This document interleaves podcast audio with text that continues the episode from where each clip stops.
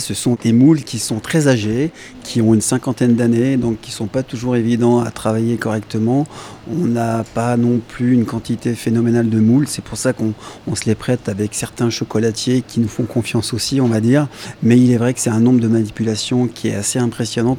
Les gens ont du mal à justifier le prix, mais quand on leur explique le nombre de manipulations et autres, ils s'aperçoivent que c'est quand même un produit euh, qui est raisonnable, tout simplement. Sachant que nous, la couverture qu'on utilise est bio, elle nous vient du Ghana, c'est ce qu'on appelle la région du Sohoum.